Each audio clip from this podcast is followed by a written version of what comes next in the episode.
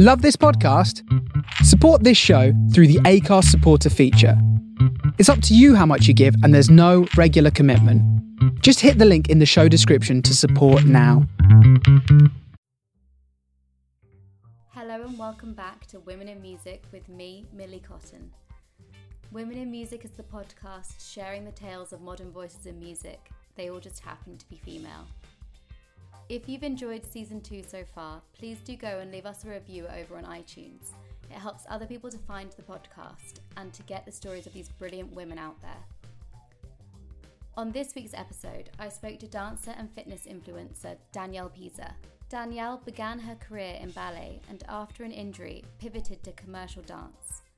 Having danced the likes of Justin Timberlake, Kylie Minogue, Katy Perry, Taylor Swift, and on shows such as X Factor and The Brits, Danielle became one of London's most sought after dancers.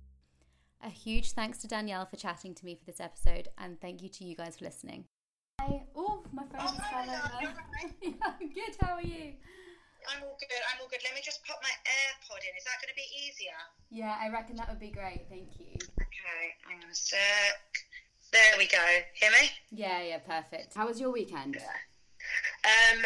Oh, I'm not going to lie, babe. I'm drained. Yeah. I'm exhausted. I'm like I just had a chat with my mum, and I was like, I need to like protect myself a little bit more. Like Yeah. I need to. You have been Um, doing yeah. so much good stuff in lockdown. Like all of your lives, I think, have been keeping everyone so motivated. And Thank you. yeah, you're really, really. How did it go today? Was it good? It was good. I started this like 500 rep thing, so we're doing like 500 reps of a different body part every day. So today was abs. So um, it was yeah, it was intense. I got halfway through and I was like, oh my god, I hate myself for actually planning this workout. But it's good. I feel like you've got to keep taking it up another level and like introducing new things. Feel like this is like basically this is like the whole podcast. Like what? Let's let's not. It will be like get into the podcast and I have nothing to say now. I've said it all. um, so I didn't realize that you dance for. I feel bad for not realizing because it's one of those things where like people turn around to me and say it. Sometimes they're like, "Oh, you DJ? Like, who have you DJed for?" And I'm like, "Well, actually, let me just like reel off this really long List of list the of day, yeah. brands of like yeah global brands." Yeah. Um, but no, I mean, you've danced with some incredible, incredible artists. Yeah. Like, I mean- I was going to let you say who they are rather than me reel them off. Yeah, like I mean, it's it, I don't really talk about it because I kind of see it as like a different part of my life. Well, it was a completely different career, kind of to what I got now. Mm. But yeah, like, it's only when I kind of am like, oh yeah, Kylie Minogue, yeah, I danced with her quite a lot, and I danced with Justin Timberlake, that was cool, and Katy Perry, you know, I was in her video, she was sweet, like like Taylor Swift and that, and I'm like. t- To me, it's like I, I mean, don't get me wrong. I'm aware that it's like very cool now looking back on it, but I think at the time when you're in it, Mm. you don't see it like that. Yeah. Do you know what I mean? Like you don't like I don't know because you're in it, I guess. So when did you start dancing? So I started when I was two. Um, I mean, can you really call that dancing? I feel like that's more just like you know running about. I've got like an eighteen-month-old niece, and I feel like at two, she's definitely not going to be dancing. Um, but I, it was always like the hobby that I did like after school. Mm. Like it was just like the thing that kind of stuck. I did a bit of karate. I played a bit of the flute and piano, but dancing was just the thing that stuck. Like I just loved. I got so excited to go to dancing after school, and then I got to like the age of like 13, 14, and without sounding really, really arrogant, I was really good at it. It was just the thing that I just excelled at. I'd like found my thing, um, and everyone was like, "You're going to be a dancer when you're older. You're going to be a professional dancer." And I was actually really shy as a kid. That I would not leave my mum's side. I followed my older sister, and I just kind of did what she said. Um, and I kind of ended up just going, "Okay, I'll, I'll be a dancer. Sure, if that's what I'm good at. I'll just do that." Um, and then I realised at like 15, 16, when I was doing my GCSEs, that actually I could audition for dance colleges and actually turn it into a career. Mm. And at the time, I was really, really good at ballet. So I was like the ballet girl, which is why a lot of my workouts now focus on like technique and kind of a more ballet kind of um, foundations of, of training. Um, and ballet was the thing that I wanted to do. I because I wasn't very confident, the thought of like singing on stage or doing musical theatre was too attention seeking. And I was like, absolutely not, can't do that. So I do ballet. I don't mind being one of like 40 swans in Swan Lake in the back. I'm fine with that. Um, and I ended up going to a full time ballet college called English National Ballet School. And um, I remember before I left school, one of my friends, I say in quotation marks, said, um, "Oh, okay, so you're gonna like go and dance, but like, what's your real job gonna be?" Ugh. And I was like, "Oh, Nicole, that's not very open-minded of you, but okay." Um, and that was kind of when I first realised that actually maybe it was a, a I don't know, like not the done thing, Mm. like because also like back then, like we didn't have the whole social media thing. It wasn't like you could be whatever you want. It was like no, like you kind of are a doctor, a lawyer, a teacher. You know, one of those. Um, I'd say more typical jobs that most people kind of think I'm going to grow up and I'm going to be like a nurse or a fireman or whatever. Yeah. Um, and yeah, so from 16, I went to full time ballet college. And that was kind of the start of it for me, realizing that actually dancing was like the thing that really made me tick, like really like kind of got my brain into like the, the right frame of mind. Um, but uh, an injury meant that I couldn't continue with ballet because of the pressure it was putting on my ankles. And I knew I still wanted to dance. So, at like the age of 18, I then was faced with, well, what are you going to do, Danielle? Because now you've realised what you want to do, but life has kind of turned around and gone, yeah, I'm not going to let you do that. And that was when I then found commercial dancing, or like backing dancing, as what maybe pe- most people would like familiarise it with. Um, and I was like, oh, I know someone that danced for Blue. Remember Blue, the boy band? Yeah, of course. Yeah, I knew someone that danced for Blue, and I was like, well, that looks fun. Mum, Dad, I want to go be a backing dancer. I'm going to give up ballet. I'm going to kind of retrain. I'm going to be a backing dancer. And my dad was like, okay, are you sure? Because you've done a lot of ballet training, and now you're literally do like flipping 180 Mm. and going to the complete opposite. And I was like, yeah, I that's what I want to do. I don't really know how, but I'm going to figure it out. And then I just started going to like Pineapple and doing these like this training, and um, and then that it basically like led on from there. So So, how, how did you get your first audition? Were is it a case of like just being in the right place at the right time, or because I know Pineapple Studios they they feed a lot of dancers into stuff like that, right? Yeah, so um, at the time there was like a few publications. So we had this newspaper called The Stage, and people um, would list jobs in there and auditions. So you you know it would say on the back few pages. I guess similarly to how like people might list on like Craigslist in America, or you know, and you can kind of browse through. Um, and this was like, oh, we've got an audition for this show or this TV show or this music video. We are looking for girl only girls for this one, um, preferably a minimum height of this and da da da da. da. Submit your CV and then we'll let you know if you get the audition. So that was one way. Um, another way was through word of mouth. So I obviously just ended up becoming friends with other people who I would meet at like dance classes and stuff, and we know we'd all just chat. And then a final way that I ended up obviously utilising more was through agents. So my first audition was actually um, to join an agency. So obviously you'd go do the routine and they'd decide whether they wanted to sign you or not. Yeah. And I went for that audition. I got the agency, but then at the end of that audition, they said, We're actually also auditioning for a job right now. And obviously, we know that you came here to audition for the agency. We'd like you on the agency, but also the choreographer would like to audition you for the job as well. So I was like, oh my God, this is like double whammy. Two birds, one stone. Like, not only have I now signed to an agent, but I've also now my first like proper audition. Mm. And it was an audition for the Brit Awards. And I was like, well, I'm never going to get it, but at least this is great experience. Ended up getting it, and it was to dance for Leona Lewis, where she performed at the Brit Awards back in 2008. Amazing. And I got it, and I was like, I remember going home and going, Mum, I can't do this. I can't do this. Like, no. Like, I, I only signed up to audition for an agency. I didn't ever actually expect that I'd actually get a job. And then, yeah, and then that was kind of my first thing. And then from that, that agent obviously put me forward for more jobs. Um, being in the commercial field, you can have more than one agent. So I then auditioned for other agencies, and I basically built up this um, collection of people that represented me and that would put me in for some of the best jobs that were going. So, I, you know, I had to go through the long slog of like open auditions, queuing up. You know, like you see in films, it really is like that sometimes, like queuing up hundreds of people, like when it's cold outside, waiting for your turn.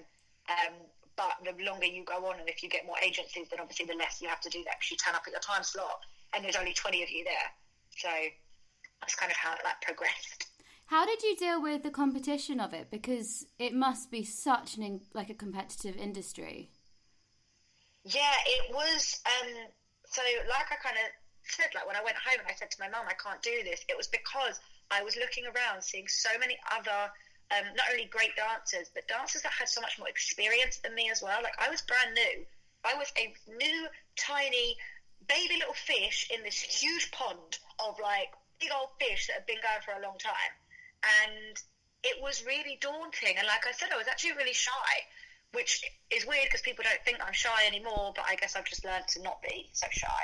Um, and it was very much like when you step into that room, you are first of all kind of being judged on what you look like mm. because they do need to set a certain criteria. Like, yes, it's not the world that we want to live in, but sometimes you do need, you know, all girls with maybe dark hair, unless blonde girls are willing to dye their hair. You know, like you sometimes creative purposes, you do need a, a specific look for certain jobs.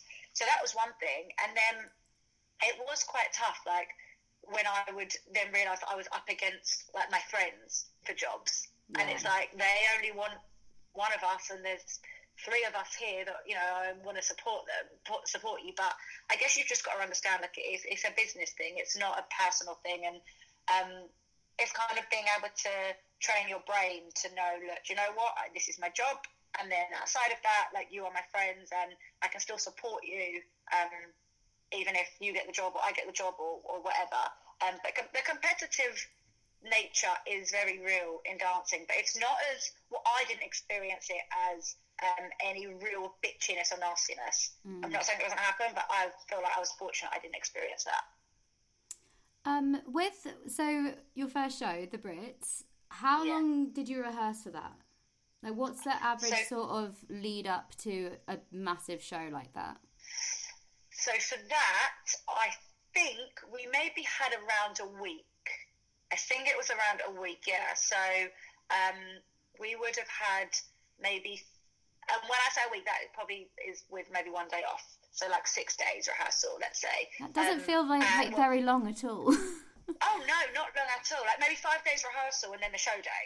Wow. Um, so really, if you break it down, five days rehearsal and one show day. So if you exclude the show day, obviously, because everything needs to be done by then, you've then got four days.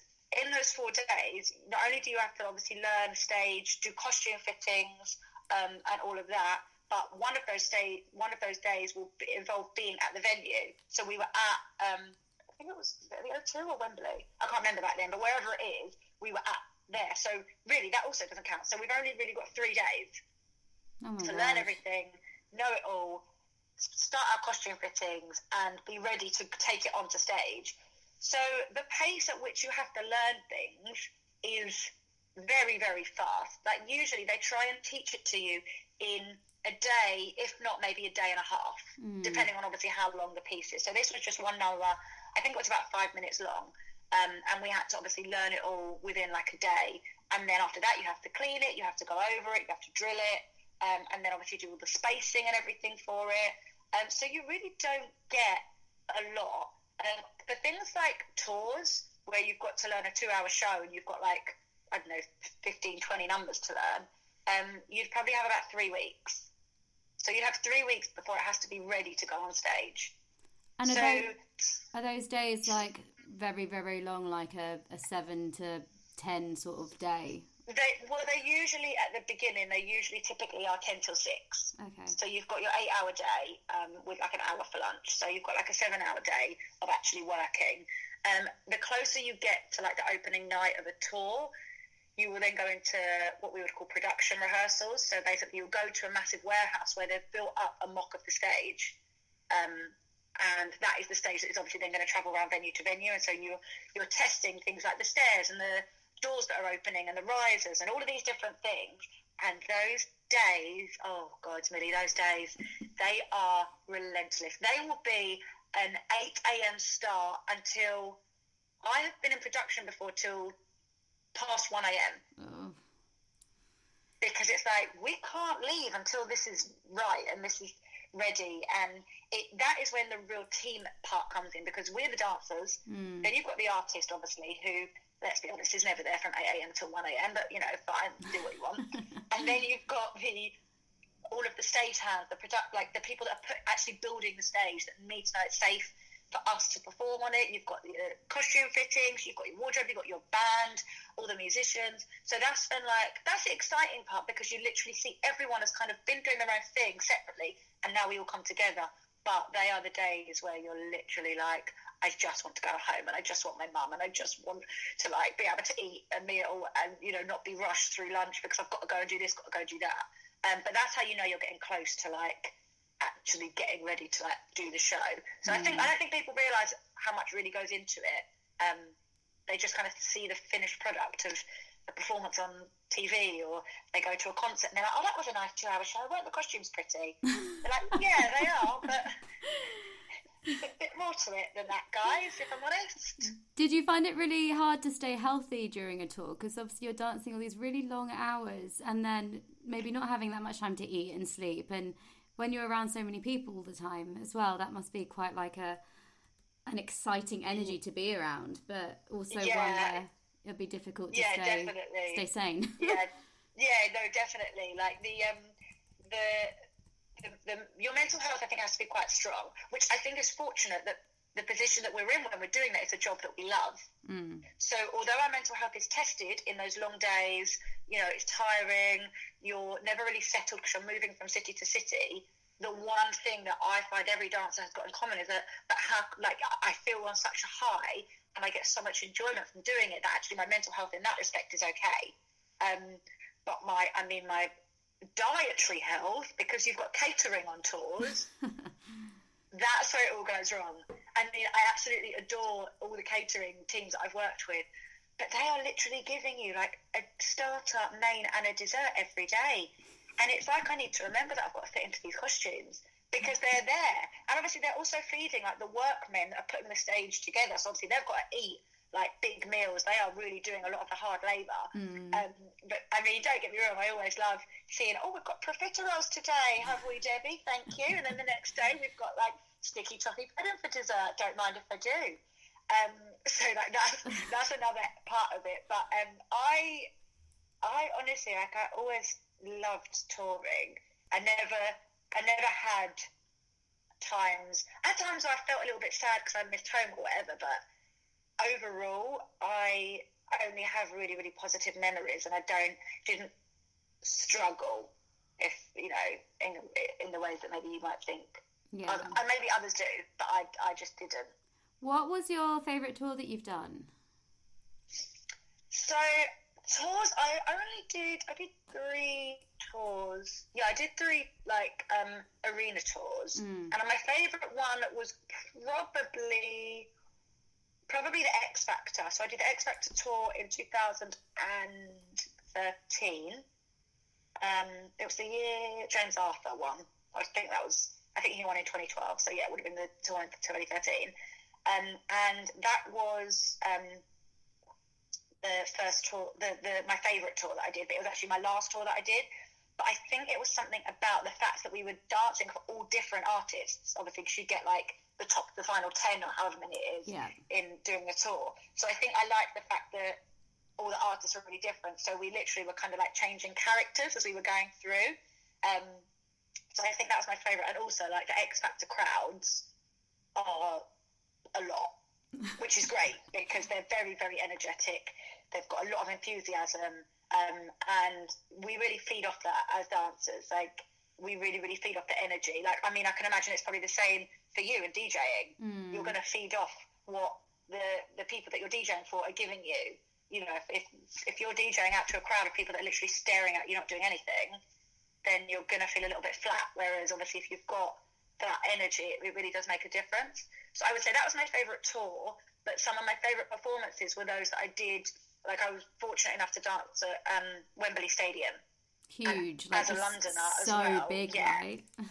Right? It's what like ninety thousand people Yeah. capacity. yeah, Um, that is, yeah. Like I mean, you can't even really prepare your brain or your body for that level of adrenaline. And I still to this day, I don't think I've found anything that has matched the adrenaline that I felt when I was getting ready to go out and perform to a crowd like that, which is a little bit sad, I guess, but I feel grateful that I got to feel that adrenaline. Um, so they were always, that was always my favourite. I got to dance at Wembley Stadium a couple of times, um, and like especially being from London, like that's my home. Do you know what I mean? Like that's my mm. my hometown, so it makes it that little bit more special. Yeah, that's so so sick. When did you decide to stop dancing? I get this quite a lot, and um, I always knew when I started dancing. So when I made that transition from ballet to commercial, in my head, I kind of said to myself, and I didn't even necessarily say it to my family or friends. By the time I reach thirty, I hope that I have achieved everything within my dance career that I can move on to the next thing. Mm. Because I do believe that if you do something for too long, the enjoyment goes from it. Um, and I've always been that sort of person. Like I do think that you can kind of is it like flog a dead horse? Is that what they say? Like you kind of like you you are trying to get so much out of it. It's like you've kind of reached your full capacity. And because I love dancing so much, I never wanted to get to the point where I resented it or I didn't enjoy it. Mm. So I kind of set my own internal little goal that right, hopefully by the time I get thirty, I would have t- ticked off all my tick boxes that I personally had with dancing, and I kind of moved on to the next thing. And I feel very fortunate that I managed to do that a little before I turned 30. Um, and I actually ended up switching when I was 28 into what I do now. Yeah. So I think a mixture of that matched with the fact that social media for me did pick up um, through whatever reason I was presented with this platform. Mm. And I thought I obviously at the time I didn't think this is my way out of dancing. I just thought, oh, this is cool. Um, maybe this will be the thing that I do, like social media. Like, is that a thing? Like, do people do that as a job? And because it, it wasn't really a job then. Um, and it just seemed like the natural progression, like something in my gut was saying, if you don't jump and try and fly with this now, and you try and jump later on, you might end up falling flat on, on your ass, basically. Mm. Um, and it was kind of one of those let me just run off the edge of the cliff and just hope that this does work for me because I feel as though I've got everything that I can from where I'm currently stood. Yeah. So let me just give it a go and see. Um, so it wasn't really like i am quitting dancing because I'm not enjoying it. It was that there are other opportunities there. Let me just like let me see. It was I mean it was basically an experiment. Um, and luckily it worked. Maybe I maybe could have carried on for a, a couple more years, but I, I was I, I, was kind of done with, with that, and I wanted to leave on a high. I felt like I left on a. My last job also was the Brits, which mm. is kind of a weird There's, turn in. Yeah, like serendipitous. Yeah, a weird full circle. Yeah. Um, so yeah, so that's kind of where I where that kind of whole decision came from. People think that oh, she got a load of followers and she just was like screw dancing, and it really it was actually quite a tough decision to make, but I knew I had to do it if I wanted to see where I could progress. Is there kind of like an age thing on dancing as well? Because I know that as you get older in a lot of industries which are physical and then like with athletes as well i mean dancing you are an athlete yeah. as a dancer really yeah um but is it kind of like the older I wouldn't have said yet, surely, but like maybe mid thirties. Are people still dancing? Yeah, I mean, I think obviously it's totally personal and depends on on you. Um, some women want to maybe potentially have children, mm. so that obviously is you know is going to be. Uh, don't get me wrong, I know some people that have had children and gone back to dancing, and wow, absolutely incredible. Um, mainly just because they're managing to look after a child and still do that sort of job. Yeah. Um, so I do think it's obviously very personal. There isn't any like right or wrong age. And the same with athletics, football, all of those sort of things. Um, but I think as well it depends on the type of job, like within dancing. That's obviously such a broad spectrum. Mm. So I think that people that are maybe doing the less intense, high intensity type dance jobs. Um, so maybe you wouldn't necessarily tour as much because it is a lot more on your body um, and you might only stick to doing gigs in London, or you might only stick to doing corporate gigs and not doing music videos, or you know, you, you can kind of obviously pick and choose if you're fortunate enough to have a reputation and, and have enough contacts and you know get, get the jobs. But I I have friends that are mid 30s, mm, 33. Um, and one of my best friends did Dance on the Spice Girls tour, which was last year. Oh, amazing. And that was a stadium tour in the UK. And she was, she was 33 and she was like, yeah, absolutely, I'm loving this. So I think it, it does really depend. But most people say that men can obviously dance for slightly longer than women can. Mm. But I mean, I'm all about like smashing that. Um, what's the word? I guess that, it's like the that idea barriers, that right? people have. Yeah. Yeah. Yeah, Yeah. It's, it's it's funny how some like sports are. well, I'm, I think pretty much all sports are like ageist, aren't they? There's Yeah. yeah, there's definitely a preferential treatment for younger younger people. Yeah. And also, it's like, like you, like for me, I kind of look at like 21, 22 year olds and go, do you know what? I've had a great time. I've had a mm. really good career. I can see how hungry you are. Like, I know how hard it is to get into this industry. Like, if I'm going to step aside, I want it. I want also, like, I want you to be able to have your chance. If, if the older lot keep going forever and ever and ever, the younger lot are never going to be able to kind of get in Mm, that's because it is such a, a tough circle. And it's like, don't get me wrong, I obviously still care about my career, probably more so than other people's career. but if I am going to step aside, it's like I'm also kind of doing it to allow a 21 year old me to maybe get their foot in the door. You know, I would have maybe never been able to get the opportunity to dance at the Brits had that that audition solely been of people that were a lot older than me and a lot more experienced than me and weren't, you know, they didn't need to look for new talent. Mm. So I kind of, you know, it's kind of that sort of element as well. Um, lastly, for anyone who wants to get into dancing, what would your advice be? I would say to never stop learning, never stop being willing to learn, no matter how good you think you are, how experienced you think you are, whether you've got zero experience or loads, whether you think you're incredible, whether you won all the competitions when you were growing up, there is always more that you can learn. And I think the best, most successful dancers are those that are always willing to absorb and learn from others around them, both good traits and bad traits as well. Um, because the more aware you are, I mean, I, I mean, I feel like that's not even only in dancing, in anything. The more aware you are in your craft, Mm. the better you will be able to be at offering your talent and your skill set. Um, and so, yeah, learning is, is a big thing. And also, like, never basically don't be a dick. Like, don't think, well, I've danced for this person and that person, so therefore, don't, you don't know who you're talking to, you don't know what people's stories are, you don't know who's listening. Um, you know, words can get around and and whatnot. Um, I just just always stay humble. I think because as as easily as given as easily as it's given to you, it can be taken away from you. Um, so remain humble and um, don't eat too much in catering because you won't be able to fit into your costumes. I wonder if they do that on purpose. I know. Go on, know, Danielle, have another they do, professor actually. roll. Yeah, go on, have some more cake, Danielle. Okay, fine, I will. Don't have to twist my arm. And then every Sunday it was like a roast dinner as well. oh God, the dream. Yeah. And I'd go home to my mum and be like, Mum, your cooking really isn't up to scratch anymore because I've had these people feeding me, so step it up, hun. Stay humble. Yeah, I know, right?